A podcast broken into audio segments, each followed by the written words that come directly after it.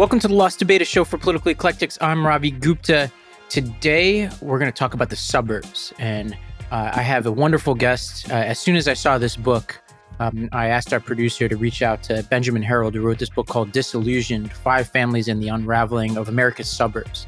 And I love this book because it touches on so much of what we have been discussing for years on this podcast, which is the American dream, what families want the history from the turn of last century to today and how suburbs have evolved, how people's expectations have evolved, how the demographics have evolved.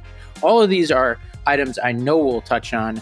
And I think what I love about this book is, uh, you know, I used to run a seminar on New York City history. There's like no end to the amount of urban historians we have in this country. There is a rich and amazing history of these just titanic figures like Robert Caro, who've written about why cities are the way they are but we don't really talk enough about suburbs and we don't even acknowledge that suburbs have a history. And Benjamin Ben has done such a tremendous job here. Ben, welcome to the podcast. Thanks so much for having me. Let's talk about the sort of structure of this book first. So, you decided instead of just writing a sort of linear history, you took a different approach where you followed a series of families and communities. Talk a little bit about that and how you chose those families and communities. Yeah, thanks. Um, I, you know, I think I tried to approach this story from two angles. So, one, I really want readers to see and understand that there is this big common cycle of racialized development and decline that really functions almost like a Ponzi scheme that is really sweeping through and shaping the the fate and the trajectory of suburban areas all over the country. And so it's like trying to, on one hand, take this really big picture view of like this this pattern that's unfolding all around us that we often just remain oblivious to, we don't see, and trying to shine a light on that and make it apparent. And then from the other side, really coming at it from the lens and stories of five, you know, really kind of typical everyday suburban families who are kind of caught up in trying to navigate and deal with this cycle and its fallout in their communities. So I actually started with the communities because what I what I realized pretty early on is that this cycle uh, that I you know describe in the book, it's really hard to see in a single community at a single point in time because this pattern of development and decline in suburbia really plays out across generations and it plays out across large metropolitan areas. And so the five communities kind of trace that arc from beginning to end. So on one hand, you know, on one end of the spectrum, we have uh, Lucas, Texas, which is an ex-urban community like 30, 40 miles north of Dallas, really kind of still just going up, still very exclusive, still very exclusionary, um, has, uh, you know, kind of a very affluent, uh, predominantly white population um, and an exclusionary zoning code to keep it that way. And then go from there to the Atlanta suburbs, to Gwinnett County, which is an older kind of second ring suburb, uh, set of suburbs outside of Atlanta. Follow an African American uh, middle class family um, who lived there, kind of thought they were buying into the suburban dream outside of Atlanta. Then to Evanston, Illinois, which is this like super progressive college town north of Chicago, where they've been trying to make integration work in suburbia for 50 years my hometown, which is actually an aging, really struggling inner ring suburban community just east of Pittsburgh.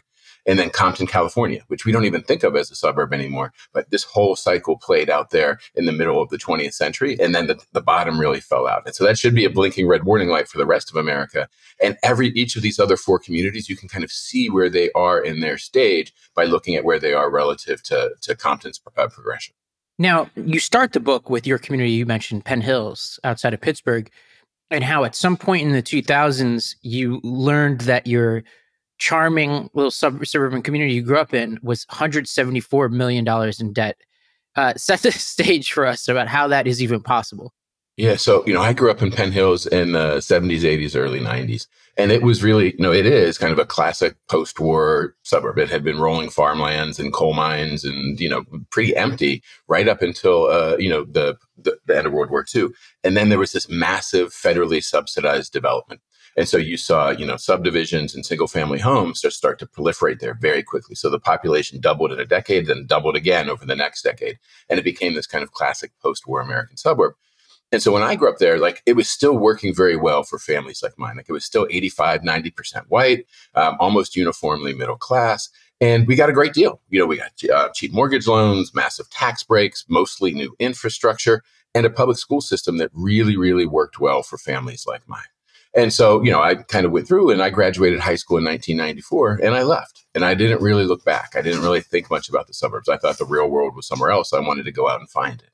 But it was 2015 when these headlines started coming out of Penn Hill. So 20 years later, a generation after I left, what we saw was this like this school system, which is really only like 3,500 kids, had run up this massive debt that was a combination of like really just atrocious decision making around planning to build two new schools but it was kind of symptomatic of this deeper rot within the community of saying we're you know we're just not really going to acknowledge reality it's like this constant magical thinking that someone else will pay for it later someone else will pay for it later and eventually that kind of caught up and so when I started seeing these headlines, like the ripple effects were really devastating. So you were seeing teachers getting laid off, you were seeing uh, programs getting slashed, you know, opportunities getting cut, and property taxes were going up, home values were stagnating. So it was like all of a sudden that classic suburban dream was like turning on itself and becoming like just sucking resources and optimism out of the community.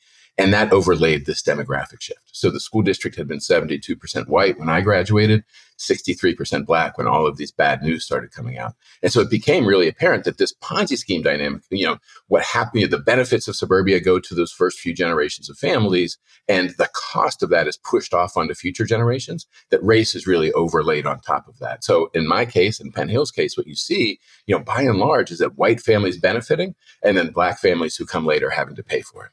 Yeah, and let's underscore that the, you're clear that the picture that our audience may have of this sort of morning in America Reagan ad of white families in the suburbs is no longer true. So give us the sort of national trends here. Yeah, the um, demographic changes uh, sweeping through suburbia, I think, are one of really the most like overlooked stories of the last 20 years. As we see it in kind of bits and pieces, but like trying to understand the scale and scope of this, we've been really bad at that. I think largely because we still hold on to these myths about what suburbia is and who it's for.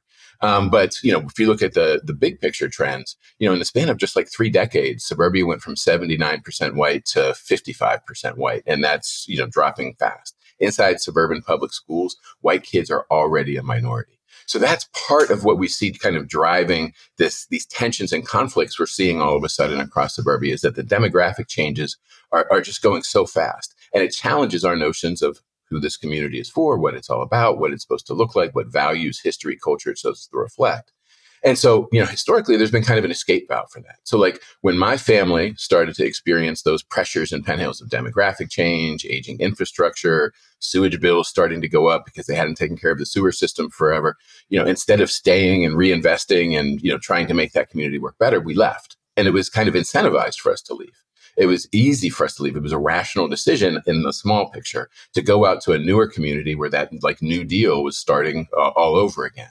But part of what happens is that you know we have also we're running out of our ability to just keep building out further and further and further partly because of the housing market and land use patterns environmental reasons commute times like there's a whole host of factors.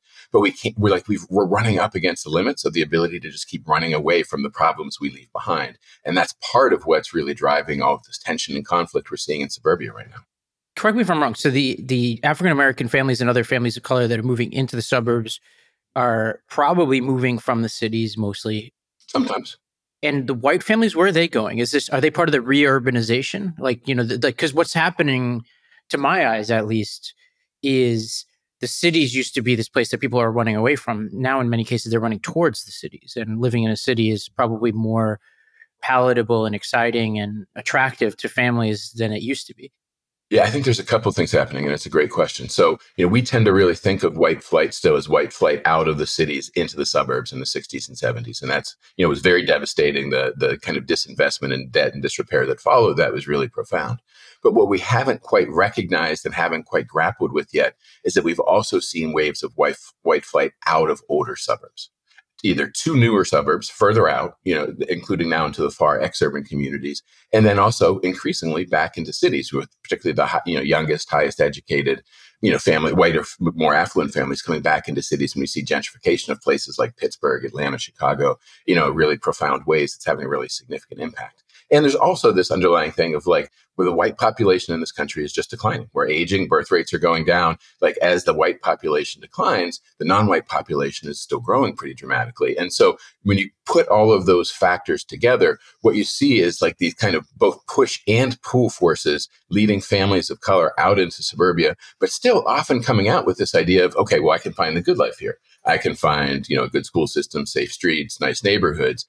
And sometimes that works, and sometimes it works for maybe even a generation or so. But there's often all these kind of like small micro interactions that happen largely with the school systems where it's like, hey, this community isn't really quite working for me the way it worked for other people. My kid isn't really being respected or treated well, often being punished unfairly. You know, there's they're not allowed to wear braids to school or like these like moments that come up that kind of signify that you're not welcome there. And then the economic kind of hit comes on top of that, where it's like, oh, wait, all of a sudden we have to pay for all of this aging infrastructure. The tax base has started to dwindle because the families with the most means have left and, you know, capital and businesses have followed. So it becomes this really, really tough spiral or vortex. It becomes very hard for a community to get out of. Yeah. And taking a step back, you know, one might be wondering, well, why were the suburbs as white as they are? So bring us back to the post-war period. What were the policies and policies, cultural forces, trends that brought people to the suburbs, and why were the suburbs so homogenous? Yeah, it's a great question. And it's important for us to really remember two things about particularly America's post war suburbs, starting in the late 30s and then especially in the 40s and into the 50s, 60s. So, one, they were exclusion, racially and economically exclusionary by design, often in policy and in statute and uh, you know in some ways kind of baked into the federal government's policies around this in terms of how mortgage loans were guaranteed. So we talk a lot about redlining in terms of the lack of investment that went into poorer and predominantly african american communities and that's obviously a huge problem. But the flip side of that is that there was greenlining and those were the communities that were newest all single family homes mostly white uniformly middle class that's the places that the federal government signaled to banks, developers, other federal agencies. Those were the places that were safe for investment. And they were only safe for investment if they remained all white and uniformly middle class. So we had these kind of generations of communities that grew up by design to work for one group of families one group of families racially and economically, but also it's for young families with kids. And that was really the design of that. And so, you know, part of what becomes so challenging is that the communities also built up almost overnight to reflect the needs and desires and priorities and wishes of those young middle class white families. And so it's all single family homes, schools and shopping, but you know you don't have this kind of you know diversity of you know mixed income housing. There's often like a you know not a, a commercial tax base. All of these kind of problems and all of that infrastructure, roads, sewers, schools, streetlights, sidewalks kind of got built overnight. And so that the problem of that becomes down the road, 30, 40 years after a community is first built up in that way, all of that stuff needs repair at the same time. And we haven't been budgeting for it. We haven't been saving in it. We haven't been investing in it. And so when the bill comes, it's really significant. And so again, it makes sense for the families who can to leave, but what it means is that you know who's left behind or who comes in after ends up stuck with not only getting that same generous deal, but essentially on the hook of, uh, for paying for opportunities someone else already extracted. And you know, each one of these suburbs that you profile tells its own story, and I just want to pick a few of them to dive into. Uh, one is Lovejoy, Texas, and you you describe a school system basically i mean this is just to my ears almost trying to operate like a business trying to pull people into their system saying how do we attract people who want to either live here or cross district lines and feed into our system what did they try and, and has it worked uh, like because you i was left after that chapter thinking oh this isn't a straightforward story yeah it's a great point and yeah, so Lovejoy ISD serves uh, parts of three or four different communities north of Dallas, and the two biggest are Lucas and Fairview. And they're kind of, you know, as recently as the 1990s, they were pretty open country, you know, ranch land, pasture. You'll if you drive around there still, you'll see longhorn cattle kind of grazing, grazing along the side of the road, and right next to these subdivisions full of 5,000 square foot mansions. So it's this you know far ex-urban community that has started really developing in the early 2000s, and you know it's just starting to build out now. And so when I first started reporting there, one of the first things that I did was go on a tour of the high school. And so this woman kind of met me there and we're going through the tour and it's this big, beautiful building. It's like there's an engineering wing on one side and a visual arts wing on the other side and just, you know, a really impressive place where you'd want to send your kids. But I had done some research beforehand and I knew that the demographics of Lovejoy ISD were almost totally different from the demographics of its neighboring communities. So Collin County is one of the most diverse places in, the, in America and one of the fastest changing places in America. But Lovejoy ISD, you know, as recently as 2019 was still 75% white, less than 3% poor, only a handful of kids still learning English. So going on this tour of the high school, and I, I bring this up, I said, you know, I noticed that your demographics are really different from neighboring districts. Why do you think that is? And the woman looked at me and she said, septic tanks. And I was like, what on earth are you talking about? So she kind of broke it down and it all came down to the local zoning code. So the towns, Lucas and Fairview in particular, had really said, okay, we're going to take this 17 square mile, you know, patch of land that feeds into Lovejoy schools and we're going to make it almost entirely residential. It's a 97% residential tax base. And then we're also going to stipulate that all of the homes built in that 17 square miles have to be on at least an acre, and in many cases, 1.5 to 2.5 acres. So you have really large lots with really large homes. And then the third criterion that they baked into the zoning code was that there wouldn't be any sewers, any public sewers. So every, you know, every house has to has its own private sewage treatment plant, its own septic system. And so the net effect of that, and this is what they're telling me on the tour as I'm going through, like almost kind of like using it as a selling point, the net effect is that not a single child in that school district lives in an apartment. And so you see that you know, it's really, again, to this question of why is suburbia historically white and affluent? There are still suburban communities that are still finding ways to use these kind of technologies of exclusion to make, you know, kind of filter out certain people and families and populations they don't want in. And so Lovejoy was kind of really serving that. But the problem with that model is, is that it's not sustainable long term, especially when you're in a community in a conservative, generally conservative place like this part of North Dallas, where folks don't want to pay high taxes. They don't they want to keep taxes as low as possible.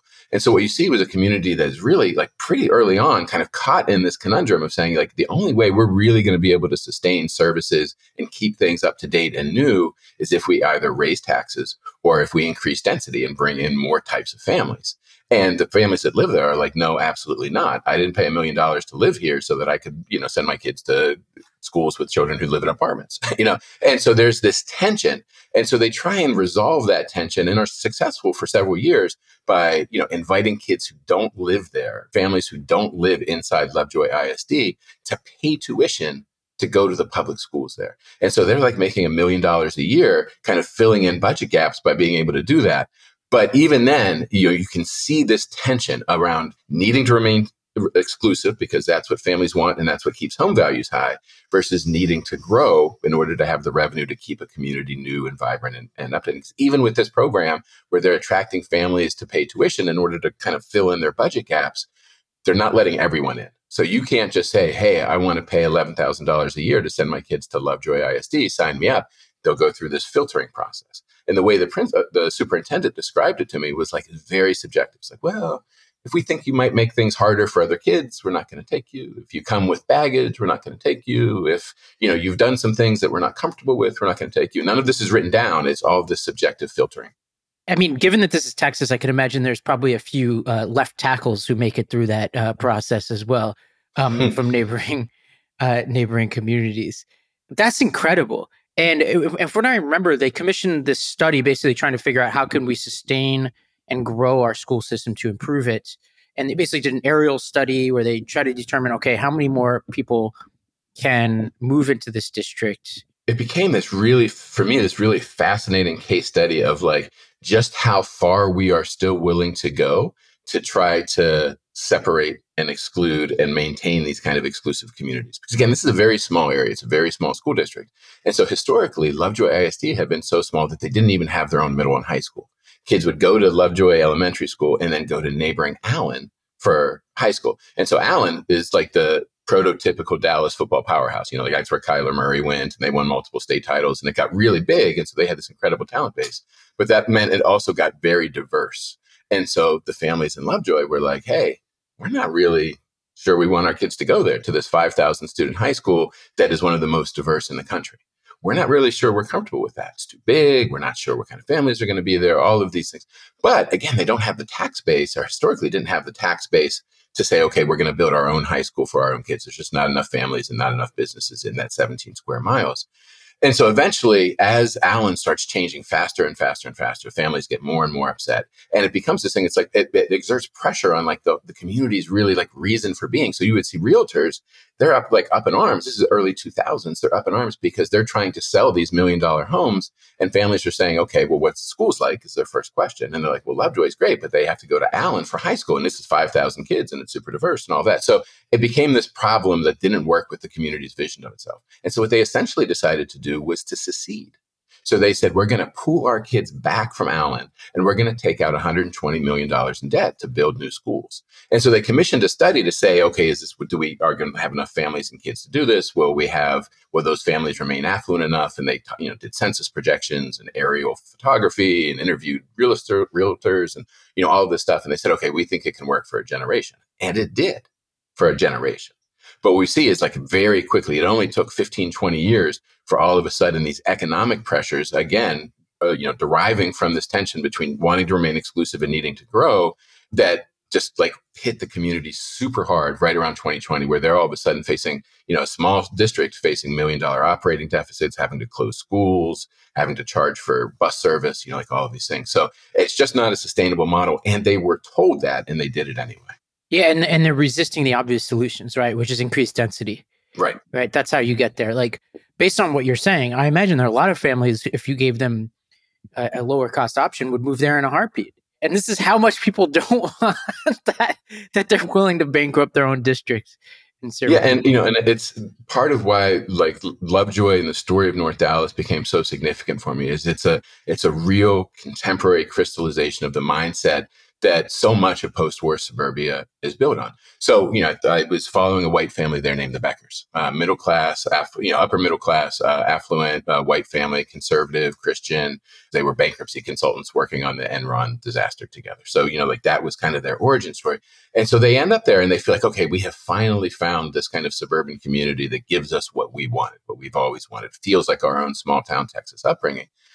And so, you know, I followed them along and they were great. They were like just incredibly generous about sharing their lives and sharing their perspectives with me. And so that first fall that they, um, the Beckers had moved into Lovejoy, um, they were going to the homecoming football game and they were going to meet up with a bunch of other new Lovejoy families before dinner beforehand. So I kind of tag along and I'm sitting there with them. And, you know, we just started talking about all of these issues and, you know, about this kind of zoning code, you know, these, these kind of issues in the zoning code.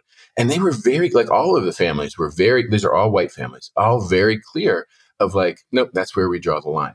Like, yes, maybe it would bring in more revenue, but it would create so many problems to bring in those types of families. It would dilute the quality of what we have here so much that it wouldn't be worth it. And one, you know, one of the the gentlemen who was at dinner said to me very directly, he said, "Don't think for a second that if Lovejoy School started to tank, I won't go find a better district somewhere else. And that's that mindset of like, we will take it for as long as it works for us the way we want it to. We won't think about what comes next. And when it's no longer working for us, we'll leave. And that is really the heart of this kind of disillusionment that the book talks about. Yeah, I mean, this gets to a question around why suburbs don't get the sort of treatment that I started with, right? It's because I think city city folk like me don't respect them right? We look at it and we're like, ah, you're going to leave. Like you say, you know, you, you want me to take your community seriously, but then you say things like, I'll leave if it, get wor- gets worse, which of course cities deal with that too. But I think there's like this, this sort of artificialness that clouds suburbs that I don't like. I think, and, and I'm not saying this is a correct position. I think this is what people say to themselves when they look down upon the suburbs, right? In addition to the sort of lifestyle changes that are associated with moving to a suburb. Yeah, no, I mean that was part of my story with this as well. So after I left Penn Hills outside of Pittsburgh in 1994, it was like I'm never coming back here. Like I wanted to go out and see the world. I went to school, went to graduate school, became a journalist, and even in becoming an education journalist, I was like very focused on like you know, it's not hard once you start looking at America's public education system. You see the gaps between America's promises and its realities really clearly. And so, like, I'm hardly the first to say I want to understand where the source of those gaps are. And we go to cities and we go to rural areas, and that's where we think things are really happening because we've been so like trained, especially those of us like me who grew up in suburbia, we're really trained to not scrutinize ourselves, our own communities. And so it really took this like dramatic, dramatic kind of collapse or near collapse in Penn Hills for me to be like, wait, what the heck is happening here? Because this does not fit with my image and my stereotype, my memory of this place. And so part of like the, you know, the idea of being disillusioned with this is like the experience that families and particularly families of color have going into suburbia and getting this raw deal. But part of the disillusionment is also like us as you know people who think about america and its future shedding our own illusions about what suburbia is and why it matters or doesn't matter so that we can see what's actually really happening and what's happening is we have these incredibly vibrant dynamic diverse communities that are not set up to be di- dynamic diverse and vibrant And so there's this real structural kind of conflict that families are dealing with all over the country. And we just haven't had the language or the framework to really make sense of it. Yeah, what's amazing to me is Gen X and, and millennials, right? So your generation, my generation, so many of the most successful people in eh, in American life, including in the arts, come from suburbs. There are exceptions for sure. There are people who've written about the suburbs and make them part of their identity, but it doesn't show up as explicitly as like, you know, like somebody like I was born in Brooklyn, raised in Staten Island. You know, somebody comes from Manhattan, like Lena Dunham or something. Like it's like it, it's so, it's such a badge of honor. People talk about it. Or if you're somebody who comes from rural places, like you know Donna Tartt coming from you know the Mississippi Delta or something, we have this sort of uh, this culture and this sort of mystique around the city and around the country, but nobody's really reclaimed the suburbs quite yet in a robust way to say, all right, this is America, and this is actually the post Reaganite America the suburbs uh, they're lurking in the background as actually like a, a, huge force in American cultural life. Very much so, and I think part of it again is like we we trick ourselves. Like I, you know, I'm a, I'm a hip hop fan, right? And so you know, I love uh, 80s, 90s New York hip hop, but a lot of the best came from Mount Vernon, which is a right. suburban area. You know what I right. mean? And like same in West Coast, like you know, uh, one of the communities featured in the book is Compton, and we kind of have this idea of Compton as this gritty inner city dystopia with all of stuff, and it certainly had lots of problems. But Compton is a suburban community it's a bedroom suburb of downtown Los Angeles. Even in Gwinnett, like if you look at outside of Atlanta, like some of the biggest kind of cultural forces like Quavo comes from Gwinnett County, you know, from Migos. So there's like, we don't talk about it. We don't call attention to it because it's so counter to our notions of what's real and authentic and what matters and what's interesting. But if you actually just look at the facts of it, like some of the most interesting dynamic places in America are places like, you know, Compton, for example. Yeah, you know, even where I came from, Staten Island, right? Wu Tang Staten Island's kind of quasi suburban, although where Wu Tang came from, I don't think like you know I come from the North Shore, which is the more dense. Like basically, the North Shore Staten Island's more like Brooklyn, South Shore is more like New Jersey. But there is an element of Staten Island that has it's like a blend of suburban and urban culture.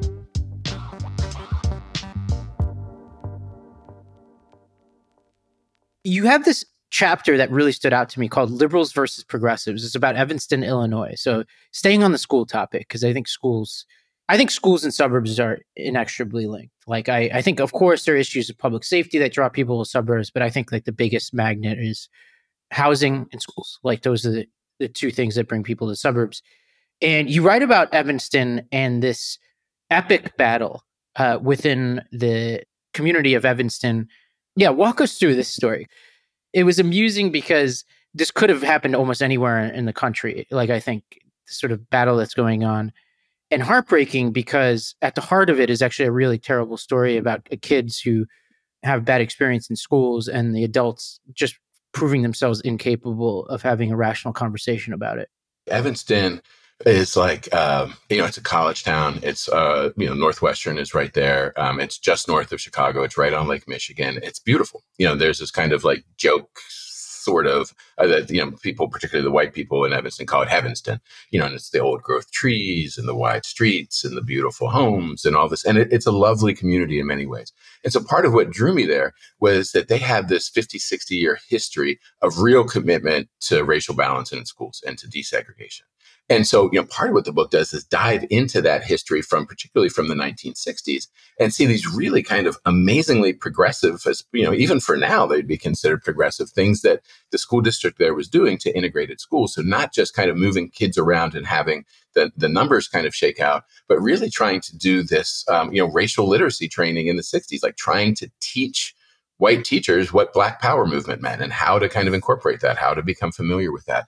And so there's this 50 year history of this. And so I went to Evanston thinking, okay, here's a place that's been working on this for a long time.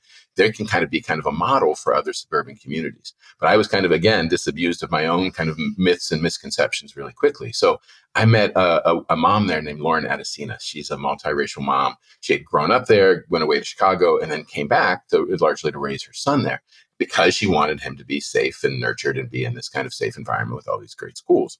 And so what happened for Lauren was her son hit first grade and already in first grade he was being called racial slurs in school And so it was a moment where, you know, this was a community that was very politically active, very involved, but had this history of kind of sweeping those incidents under the rug because they were so proud of their diversity and so proud of being Evanston that, you know, they didn't really kind of address these kind of root causes and these moments that would come up. And so, you know, by 2018, 2019, the, there's a, a critical mass of parents in that community, primarily progressive parents and parents of color, who are saying no more we're not going to let my kid be called these names in school anymore. We're not going to let that be swept under the rug. And so they become, Lauren joins this group of parent activists who become very active, not just in the town, but in the school board. They essentially gain control of the school board and they say, we're going to make not just racial balance in the schools and feel good diversity, but real racial equity the front and center, you know, heart of what we do in the school district. And that starts changing everything. You know, they start changing budgeting policies. They oust the superintendent, bring in a new superintendent um, no more advanced math classes that allow some kids to get kind of way ahead. They start detracking, you know, all of these kind of changes. Like they have these pioneer days celebrations that they'd been doing for decades in Evanston schools. And all of a sudden schools start canceling them. Like, no, we are not going to celebrate the settler colonialists anymore. We'll do Indigenous Peoples Day. You know, all of these kinds of, you know, changes start happening. And there's this really intense backlash. And it's a backlash, not from the, I mean, it is from the right. You see Fox News getting a hold of Evanston headlines and kind of really running with them and a lot of hate stuff coming forth, but also from liberal, middle class, predominantly white families in Evanston who say, wait a second, we're going too far here you're going too far. You're missing the ball on all of these other things. And so it ends up being this real clash between progressive parents of color and more kind of older liberal white families around what the direction of the school district should be. And we see that in these local politics around schools, but also it really closely mirrors what we're seeing in the run up to 2024. Yeah, and I really implore people in our audience to go read this chapter in particular because you know, you've used the word Rorschach test in this book, and I think you actually use it in this chapter as and, and we'll get to the context in which you use it because I think it's really interesting. As I read this chapter, I, I was sympathetic to a lot of people involved. Like I, I was obviously reading about this parent and, and what her child had to go through. Horrible. I'm reading people who look at things like white fragility and groups by race and things like that, if I read that correctly. And I'm like, ah, that doesn't pedagogically sound, I don't love that book. And I don't think that that's a great way to teach what we want to teach kids. And I like advanced classes, especially the older kids get. I think tracking kids early, like we do in New York City when we call it a preschooler gifted, is absurd. But like as you get older, I do think that's important. So I, I'm left thinking, ah, like this is important conversations and it's not exactly happening in the way it should. And I think nothing explains this better than the reaction to this, this Stanford professor who comes in with data that you call a Rorschach test. Talk about what this data said, and then how this became yet another uh, reason for people to kind of tear each other apart within this community. Yeah, it's a great question, and it's uh, you know, it's an important one because it, you know, and I agree with you. Like, I came away from Evanston feeling like um, there's a lot of well-intentioned people here whose hearts are in the right place, who are trying to make really difficult decisions, and this stuff is really hard. And if it was easy, places like Evanston would do it and figure it out. Um, but so what happened was um, in 2017, there's this guy named Sean Reardon who's like a you know a major major figure in education research, and he's been doing this research for years, where he takes you know he has like I think it's like test standardized test scores of like 40 million kids over this extended period, and is able to do these really really robust analyses on this, looking at achievement gaps and opportunity gaps. So he comes to Evanston to present his research. And basically, what he tells them is we have one of you and Evanston here have one of the largest um, educational achievement gaps by race in the country. White students are dramatically outperforming black students by four grade levels by the time you get to eighth grade. Um, so it's a big, big gap. But what becomes this kind of, you know, open to interpretation around that is the cause and nature of the gap, and then what you do about it based on how you perceive the cause and nature. So, you know, Reardon essentially says, hey, we really th- think this is a result of class differences. So it's starting early. By the time kids start taking these tests, the gaps are already there. Kids are coming into the system with these kind of different experiences. And he kind of points out, like, hey, the black kids in Evanston aren't really doing, you know, they're really doing quite well, especially if you compare them to other black students in other parts of the country. Where they're not doing well is compared to white students in Evanston. And the reason they're not doing well compared to white students in Evanston is not because black kids are doing so bad. It's because white kids in Evanston are doing better than kids anywhere in the country, literally. Like it's the best school system in the country for them, public school system. And so, you know, that becomes a sense of like, okay, well, you know, how are we, what, what's the root of the problem here? and so the more kind of traditional kind of liberal side says okay what we really need to do like the problem is these kind of class differences and access to early childhood high quality early childhood education opportunities and you know essentially the implicit notion in there is that the problem lies with families and communities and we need to invest and help and repair those families and communities and that can look like investment in early childhood education which became a big focus uh, in evanston for the liberal community but the progressives end up saying, no, no, no, wait, you are misdiagnosing this. Because if you look at it, and you know, they kind of zeroed in on this one slide that Sean Reardon had presented. And it basically says it looks at the achievement gap in relation to the economic gap. And so Evanston, you know, it's actually a middle class community for for black families too. And so there, you know, the, the economic gaps aren't that profound, but the achievement gaps are still really profound. And so what, you know, the school board chair um, and many of the progressive parent activists say is, no, what's actually happening is this school system is exacerbating and worsening these racial differences and problems. And we see that from top to bottom. And so they use the language of like, it's no longer technical changes that we need, you know, kind of just tweaking little policies around the edges, invest a little more in literacy here and math there. We really need to rethink things top to bottom. And, you know, I think it's a, it's a thing that, you know, is hard for a lot of people of my generation and my, you know, ilk to hear. But the school board chair there at the time, a woman named Anya Tanyavutti, put it in a way that was like, oh, I see what you're saying. She said, if we had gone to this meeting and Sean Reardon had presented this information. And he said that girls in Evanston are four grades behind the boys in Evanston.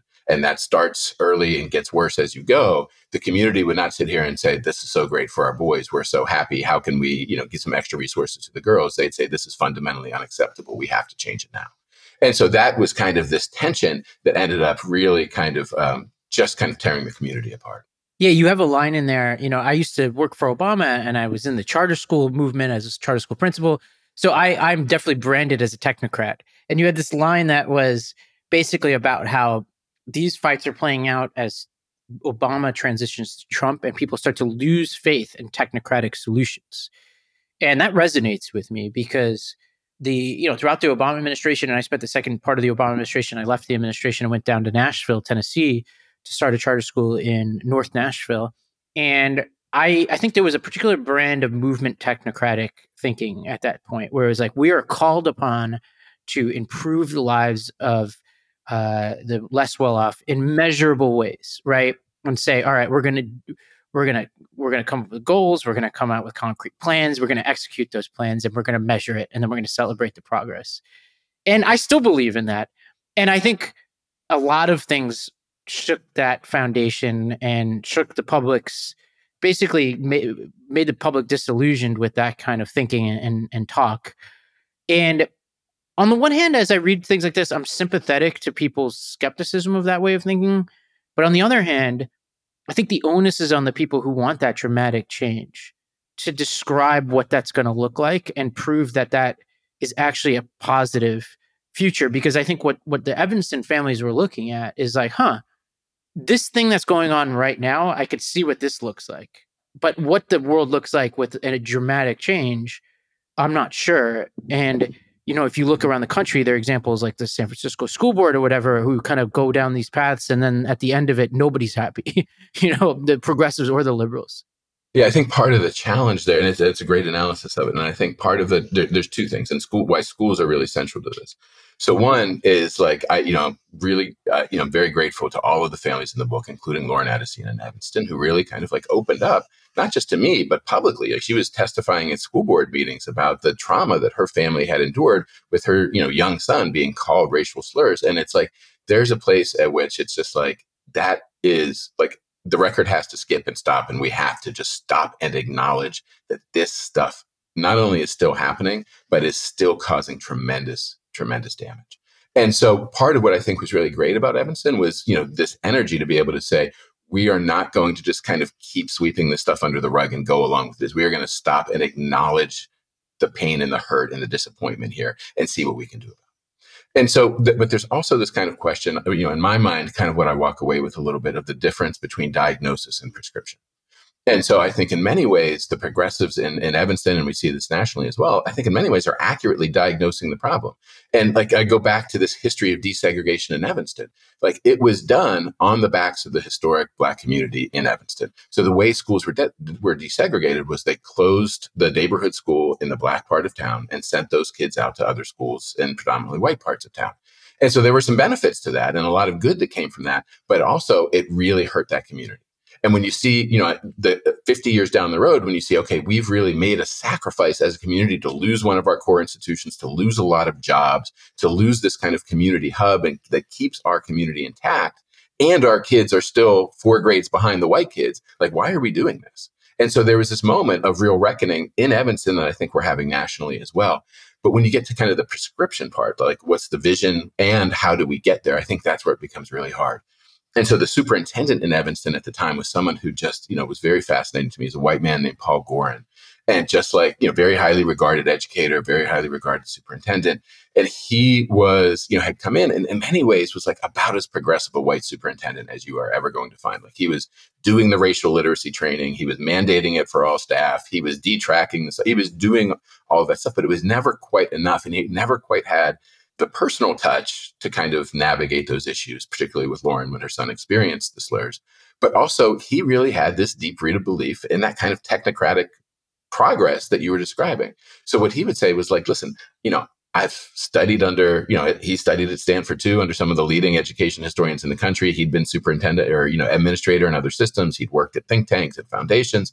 And he was like, schools just don't change. School systems don't just change like that.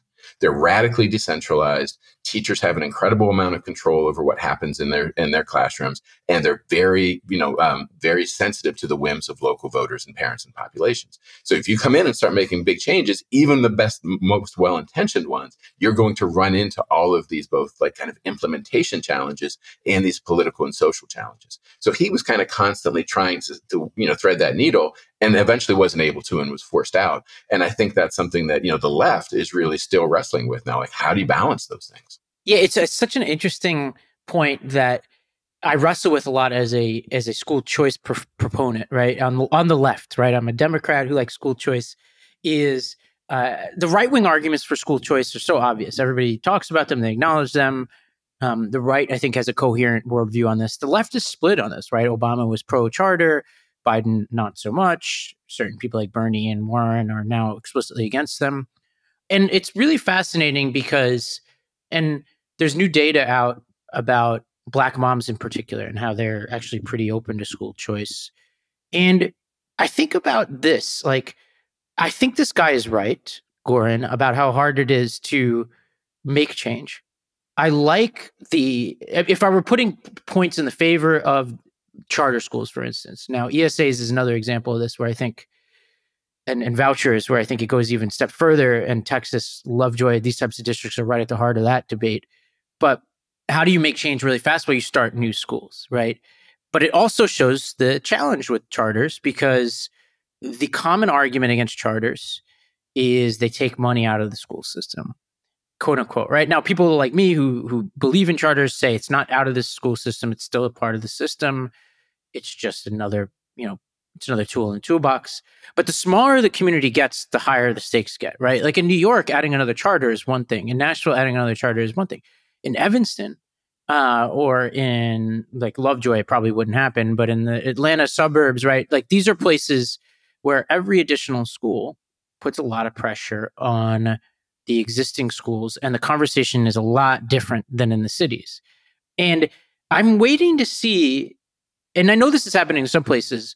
Uh, I'm waiting to see in some places where the, the demographics are flipping. This is happening a little bit in Texas, where some of the biggest opponents of school choice are the rural districts and some of the suburban districts. Uh, and some of the biggest proponents are families of color. Uh, this is like a long statement and serves as a question, but did you see the impact of school choice in any of these places yet? Because like you're you're kind of oh, your reporting overlapped with not just the charter stuff, which has been going on for a long time and and rarely really hits non-urban places in, in a dramatic way, but when it does, it's pretty severe. But also the voucher debate and the ESA debate, which is like even more aggressive in some of these places. Yeah, definitely, for sure. And I think, you know, in some ways, really directly along the lines that you're describing. So in Penn Hills, outside of Pittsburgh, for example, where I grew up, um, there's been a proliferation of charter schools as the district, as Penn Hills public school system has started to struggle. Charter schools proliferated and drew a lot of families away, and often middle class black families. And you would have this kind of pattern of middle class black families saying, why would I want to send my kids to a school? Eh, you know, and it's not necessarily like I'm not endorsing this necessarily, but it's like a common sentiment in that area of why would I want to send my kids to a school where there's a growing number of poor, unruly black children and racist white adults? Like it's the worst possible combination. So charter schools really drawing thousands and thousands of families away in a way that really kind of again became part of the vortex that Penn Hill School District and the community at large started experiencing because of the funding issues.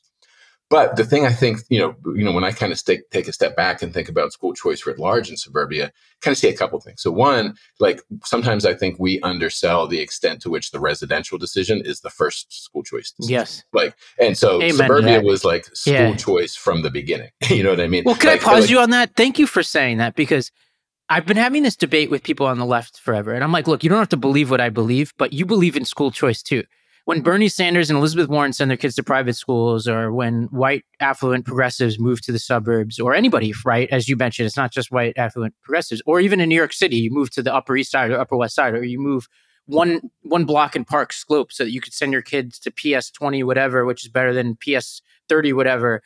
Like that's school choice. Um, we don't call it that. We only call school choice the stuff that's predominantly used by people of color. Uh, and and I think that's a flaw. It doesn't mean you have to support the kinds of school choice I, I, I support, but I do think the debate is so limited. Like what we call it feels politicized in the first place. I think that's right. And again, I think it comes back to this idea of we treat suburbia as this kind of like neutral backdrop that things just kind of naturally play out and they're not politicized in these way. But it, from it, like inherently from the very beginning, it's a political and a racial project. And so, and schools are at the center of that. And so I think what we see now is one of the things I actually came away really surprised with is like I was surprised there there weren't more charter schools in a lot of these suburban communities. Like uh, you know Gwinnett County or like the Atlanta suburbs, it would seem like a perfect recipe where you have lots of families who are particularly families of color who are very dissatisfied, particularly around kind of discipline and school culture issues that their students are their children are experiencing. And the like I can't get my kid into gifted. Like I, she gets straight A's. She's the perfect child. Why won't you just put her in the gifted program? Like those kinds of things that just be, you know, kind of add up. And so, you know, you see this kind of restlessness of saying, look, the Robinsons, the family that I follow in Gwinnett County, you know, they're, uh, you know, professional family, multiple advanced degrees. You know, they've made this very intentional decision to move into the, you know, kind of whitest part of Gwinnett County, farthest north, to be in the best schools there. But then when they don't work out because of these discipline issues, they're like, okay, well, what are our options? And they start looking at private schools. But then it's like, we're already paying $4,000 in property taxes. So we're going to pay $12,000 a year for each kid on top of that. And then there's like, okay, well, we could, you know, they actually at one point pull their son out of Gwinnett County Public Schools and send him back to live with his grandparents in DeKalb County because there's a, a in, in, a school system that is predominantly black, where there's black educators, and you don't have this cultural mismatch. But his first day there, he sees this kind of like big brawl, and he's like, "I've never actually seen a real fight before. This is scary." And so he doesn't want to be there either. And so there's just like there's not like what I heard again and again and again from particularly suburban parents of color, particularly middle class suburban parents of color, was like, "A, I've done everything right, but B, even though I've done everything right, why are there still no good options for me?" Yeah, and it, I'll give you my explanation for why I think those schools aren't as prolific in the suburbs. I think one is because of the culture around school choice around 2010, which was like the sort of apex as you know, waiting for Superman came out and all that. That's when I entered the work. It's when Race to the Top was passed under the Obama administration, bipartisan consensus. Bush to you know Clinton to Bush to Obama. It was just like you know bipartisan consensus amongst uh, political establishment, and it looked like it was going to go to Jeb Bush instead of Trump, like for a period of time where it just looked like this was going to continue. And and and the whole narrative around that KIPP, Teach for America, building excellent schools, the movement, Geoffrey Canada was uh, the it was a movement where we were motivating young Ivy League types uh, and other sort of high flyers to go to the city and solve the achievement gap within the cities and it wasn't just it, it, it, this is like such a like a weird thing to say but it just wasn't viewed as cool to go to the suburbs uh, and also it was hard to find foundation funding to say all right i'm going to because every school like my first school in order to start a school, I needed money before I started because you don't get any money until the first student walks through your doors, right? So you need foundation funding. Most of these foundations at the time were not giving grants out to go start a school in the suburbs. Uh, and it was hard to attract teachers, Teach for America, and all these other sort of feeders for talent within the schools just weren't going to send people to the suburbs. That's changing. It's changing in part because those people in 2010 who were young 20 something year olds are now parents. So they're moving to the suburbs. So they want to start schools. The foundations also, um, I think, have realized that they had a political issue with school choice, where the further you went out from cities, the more skepticism you see for school choice. And you see this in Texas, for example, where some of the opposition to more aggressive forms of school choice, like vouchers, is coming um, from rural and suburban areas. And I saw that Mississippi too, DeSoto County. I helped pass Mississippi's charter law, and it was this suburban and, and rural areas. Like DeSoto County is kind of a suburb of Memphis, and that was where the opposition initially came for that bill. So that's kind of why that's the case. It's changing, and and it'll be interesting to see how that affects the conversation around options. Yeah, and I think part of the challenge is going to run into is that you know it kind of goes back to that that inherent kind of critique of charters that you talked about earlier. This idea of you know it kind of um, if not pools resource you know you can argue about whether it's directly pulling resources out of the traditional public school system, but what it definitely is doing is, you know, it's um, kind of fracturing those systems, and you start to see them start to splinter, and you know, there, there's different institutions, there's choices for people, and in some ways, maybe that's a great thing. But I think what you also end up seeing is that the idea that these communities were built around was, in some ways, it was a flawed notion of community but it was a real notion of community and schools being at the center of that. And so the idea that everything would work together and schools would help the community thrive dependent on being exclusive. And so that was the fatal flaw from the beginning with the suburban project. And we see that now, you know, it was kind of based on this idea of we're going to take what we can for ourselves and keep others out. And now that the ability to keep others out is diminished and the ability to just go somewhere new is diminished, it's this sense of like, okay, well, we'll still try and get what we can for ourselves by creating other options and other pieces. And like that's perfectly understandable and rational for lots of parents. And I, you know, can totally understand why the Robinsons, for example, were looking for alternatives for their kid.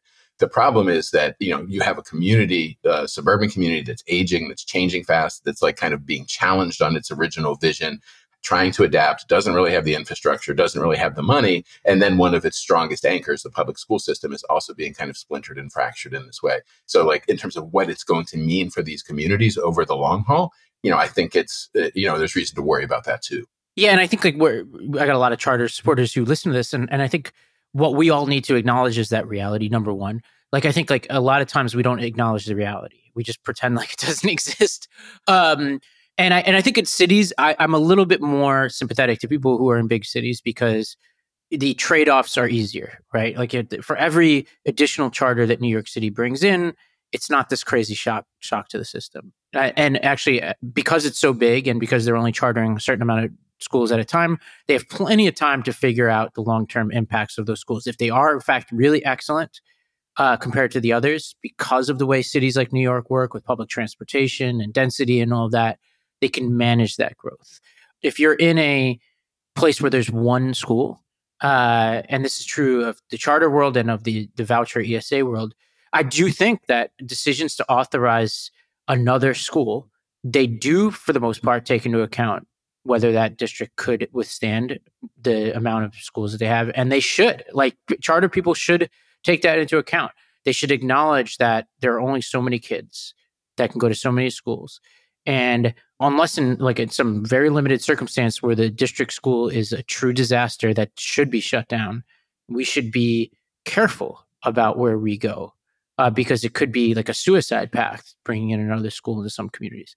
Yeah, and if you know, I mean, this, I, I love this discussion, and I'm thinking about it a lot as we talk, and like just stepping back for a minute, like from like a really, really kind of like big picture view. I mean, part of what I ended up, you know, kind of coming away from reporting disillusioned with, and you know, my time as an education reporter as well, is that you know, again, there's this like inherent tension and a tension in every society, but I think it's particularly acute in America between doing what's best for mine and yes. you know doing the collective good. And like we're we're we're generally pretty bad at that, and we're especially bad at that in suburbia. And you know, it's all of the reasons of race and class, and you know these other issues that kind of get in there and make it like, okay, we're willing to do the collective good only if that collective is looks a certain way. Well, that's what so, you, you, get to this before, by the way, where I think African American parents in particular are like, okay, now you're telling me about the collective good, uh, and then it's also like, I think the idea that they're they're they're being stigmatized because of their their version of school choice, whereas all the other ones are just unassailable, right? I think that's right, and it's you know for me part of it like it was why Compton became such like a, a powerful example that really challenged a lot of my notions because again it's a traditional public school system. It's twenty thousand kids. It was one of the worst in California for a long time. They were really really struggling for a long time. And you know, I had been hearing this stuff around Compton turnaround, Compton turnaround, and I was like, I don't know if I really buy this. Like, I, you know, I'd covered a lot of cheating scandals, a lot of financial scandals. Like, I, kind of you know remain skeptical of those things. But I spent a lot of time there, um, both at a school level and you know with the administration and you know kind of digging into the history.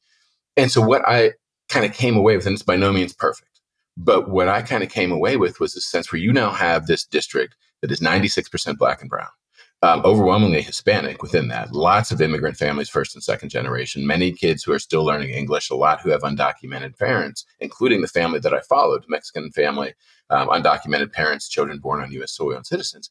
And so, in many ways, like these are exactly the kids that Compton itself and suburbia writ large was largely designed to exclude. And so now they're there, and they're the only ones who are there. And so Compton, part of why it struggled for so long was you had, you know, this kind of generation or two of black leadership who had fought so hard against such brutal kind of discrimination to get control of that town and the jobs and the patronage and the policies that then they turned around and did the same thing to the Latino community as it grew there and say, you know, we're not going to share power. We're going to, you know, kind of keep you out of, uh, you know, teaching jobs, cop jobs, you know, all of these things. But that started to change. And part of what started to change was the superintendent there, this guy named Darin Brawley, who's a black guy and he came in and like I tried every which way to get him to talk about these politics and how you deal with and he was just like nope not going to do it. Because he knew that he would just like inevitably piss someone off and it wasn't going to serve his larger agenda. But what he did do is particularly when they got more money into the system was say okay where are the actual the real needs? And the real needs were the most vulnerable kids which is not surprising and a lot of those kids were hispanic and they were learning english and they were newcomers and he started reallocating resources there. In some ways, he kind of did it quietly so as not to draw backlash, but he started doing it. And what you ended up seeing was this system that was taking that kind of version of suburban public schools that I benefited from as a kid, where not only were there lots of resources, but there was a sense of I see you, I see your gifts. I'm going to extend you grace and I'm going to nurture that and cultivate that. And that was happening in Compton for this child of undocumented parents who was having a chance to do robotics clubs, mock trial competitions, starting class newspaper, doing app challenges, like you name it, he got to do it and imagine himself not just in the future, but shaping the future. And so I walked away from that with the sense of like, okay, conceptually, here we kind of have a model of how do we do this kind of collective good in a way where it's like scarce environment and scarce resources and kind of a challenging you know policy environment but do it in a way that's coming from a mindset of how do we extend that same investment into the kids who are in suburbia today. Well that's a great place to end and, and you mentioned this place uh, jefferson elementary uh, which you know there was there's so much doom and gloom here but i think as you mentioned compton as a whole but and jefferson elementary i think leaves listeners and, and readers when you go read the book with with hope about what the future can look like well, well, thank you, Benjamin. Um, everybody, get out there, get this book, "Disillusioned: Five Families and the Unraveling of America's Suburbs." Uh, where else can we find you on the internet, Ben? I'm at uh, benjaminherold.com. It's uh, H E R O L D, and on Twitter X at Benjamin B. Herold. Well, great work. Uh, for everybody, thank you for listening. Remember to rate, review, subscribe, and our voicemail is 321 200 0570. Thank you very much, everybody.